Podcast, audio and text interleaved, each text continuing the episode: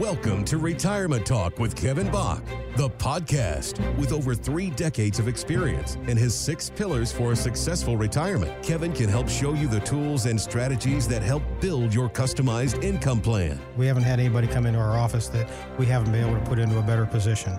So we get kind of passionate about the knowledge we've accumulated over the last almost 30 years, and uh, we offer it out to people that want to be put into a better position. Get more details at IntegrityRetirementSolutions.com. Now, it's time for Retirement Talk with Kevin Bach, the podcast. I know a lot of people stressed out, concerned about maybe mo- their money, their job, all these things. Well, the good news is we talk about that each and every single week here on the show and how better financial planning is going to put you in a better position moving forward, especially as you get closer to retirement. A lot of us think, well, I'm not going to retire for 20 or 30 years. I don't need to think about it now. But that's the wrong message, really, right? Look what the wealthy people do. They don't sit down and become reactive. They are proactive and they do planning. They don't sit and wait for the market to crash, decide what should I do? Well, let's get a portfolio that meets your risk tolerance and put that together so that maybe you're not worried about it down the road as much. We've actually done a workshop about how to be happier in retirement. And there's been studies that have shown people with guaranteed income streams like your pension, your social security, and you can have annuities that create guaranteed income streams for the rest of your life. And there's even annuity streams out there of income that are guaranteed for the rest of your life, but you have access to the principal too. So there's there's options out there to give you that, but they found that people with these guaranteed income streams are happier. Why are they happier? Because they have more than enough money coming in to pay their bills and their their fun, their their their lifestyle than they need, and then they have money sitting in the bank possibly that when the markets crash, it doesn't matter to them. They can wait it out because they're not relying on that money in the bank to create their lifestyle. It's there for emergencies. It's maybe it's there for your health care down the road. And then there's still there's options that you don't have to worry about it ever going down again. You know, imagine if you could have a four, five, six, seven percent return over a period of time and you never watch that money go backwards. Wow. Think about that. Your money won't go backwards. And then every year, whenever there's an increase in your portfolio balance in, in those accounts, that's the new floor. It can't go down when the market goes down. So if you have $100,000 and you get a 5% gain that year, you've got 105. And let's say the market crashes 50% like it has twice in the last two decades, a 50% loss for uh, people in the market, they're cringing. Their butts puckered. Oh, yeah. To, to put it out there. And, and if, if the market crashes are puckering your butt, maybe it's you got too much risk. So I want you to understand that being comfortable with your investments is not equal to safety because a lot of people that have been comfort over the last 11 years, their portfolio maybe went down 25 to 30 percent recently, and it's almost back. It should be almost back up to normal, unless you got a lot of airline stock or something. Mm. But it's it's it's almost back up there again. If you were cringing, wondering if it's going to even go down more, you have too much risk in that portfolio. You're not comfortable with it, so it doesn't hurt to get a, a, an evaluation on it, get a second opinion. We've had a lot of people come in here for second opinions. Uh, on their portfolio. Um, some of them paid for a plan. We have a CFP on staff here. They paid for a plan and then they decided to do everything on their own like they have been doing. A lot of them decided to have us do everything for them because they saw what we have to offer. We're kind of like a general contractor building a house. You have the general contractor who makes sure everything is done correctly. The windows are put in the right place. The roof is on strong. The foundation is strong to hold up your house, your financial house. Uh, we aren't league, we aren't attorneys. We're not CPAs, but we understand those areas in depth to help guide the attorneys and CPAs into doing what it really needs to be done for our clients. A lot of people come in here and say, I've never seen anything like this before. Why aren't more people doing it this way? And I, I don't know. I can't tell you the answer, mm-hmm. but most people experience they deal with their financial advisor or two, they deal with their insurance agents or 10. They have maybe a, CPA that does their taxes and an attorney that does their legal documents. And if they have a business, they sometimes we've seen it where they have a whole set of different people. We do everything under one house, under one roof. And that makes such a big difference because if you have all these other advisors out there not talking to each other on mm-hmm. your behalf, do you think there's a chance, just a small chance, that there might be something missed? Oh, 100%. There's going to be gaps, there's going to be mistakes, and you can't afford to do that. Right get, at least get a second opinion. And like I said, when people come in here, they, they say, I can't believe that this was missed. Or, or we just had somebody in here the other day. Uh, matter of fact, it was um, Wednesday. And this guy came in, we're reviewing his will and we're reviewing his beneficiary designations on things.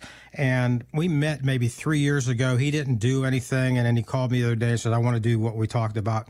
So three years later, he comes in and I'm reviewing things. I said, Do you have any kids? And he says, Yeah, have two daughters. I said, Do they have any kids? And he says, No. And it would have been left at that unless I wouldn't have asked the next question. Are they planning to have kids? Oh, yeah, one's pregnant now. She's due in September. I'm going to have my first granddaughter. Well, okay, now based on what your will says, that needs to be changed because we're talking the difference of if one of the kids were the, the one that's going to have this baby predeceased his dad, all the money's going to go to his other daughter. It's not going to go down to his granddaughter. Mm-hmm. So that needs to be changed, and all of his beneficiary designations on everything that he has needs to be changed from per capita, which is a default, to per stirpes. And if you want more information on that, give us a call. It takes two minutes to explain it. In almost every case that we explain those two things in two minutes or less, they want to make changes because nobody took the two minutes time to ask them the right questions and come up with the right plan for their beneficiaries. Yeah, beneficiaries, believe it or not, we talk about that a lot. Something so simple, and a lot of people overlook it, whether they've left somebody off or they've kept somebody on that they don't want to uh, have on that list anymore. It's more common than you think. And talking about just how crazy 2020's been and just the mistakes that we can make with our finances moving forward, I would think that right now, as we're halfway through the year, is it's probably a great time to do a little portfolio checkup. And Morningstar's Christine Benz says you should start by reviewing your asset allocation. If you have not made any changes recently or even for a few years, you may find that your portfolio is actually too aggressive given your life stage, especially if you're someone who is within maybe a decade of retirement or certainly someone who is within a few years of retirement. You do need to de risk the portion of your portfolio that you expect to spend from soon. So, Kevin, what do you think about that? How do we de-risk our portfolio, and what else should we be checking to make sure everything's you know accounted for in this review? Well, when people come in here for a second opinion, we sit down with them and we find out what their wants, needs, desires, and goals are. You can't do anything until you find out those, and you have to ask a lot of different questions to come up with it and figure out where they want to go with their money, what they want to use it, what they expect to use it for. And once we figure out what those are, then we can come up with their, their risk tolerance. And based on what people tell us, when we review their portfolio, whether it's their 401k plan or whatever it is, they have too much risk almost every single time. And we're not talking about the people in their 20s and 30s that are still accumulating, even 40s and early 50s, and you're still accumulating and you have time till you retire. Those people can afford to take risk, and then the risk pays off if they do it right. Now we're talking about the people in, in you know, 50 to 55 to 60, 65 are already in retirement. Uh, we had somebody in here uh, a few weeks ago.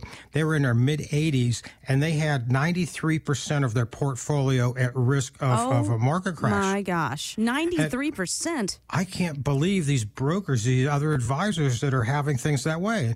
And their mentality is everything has to be in the market, everything has to be stocks, bonds, and those kind of things.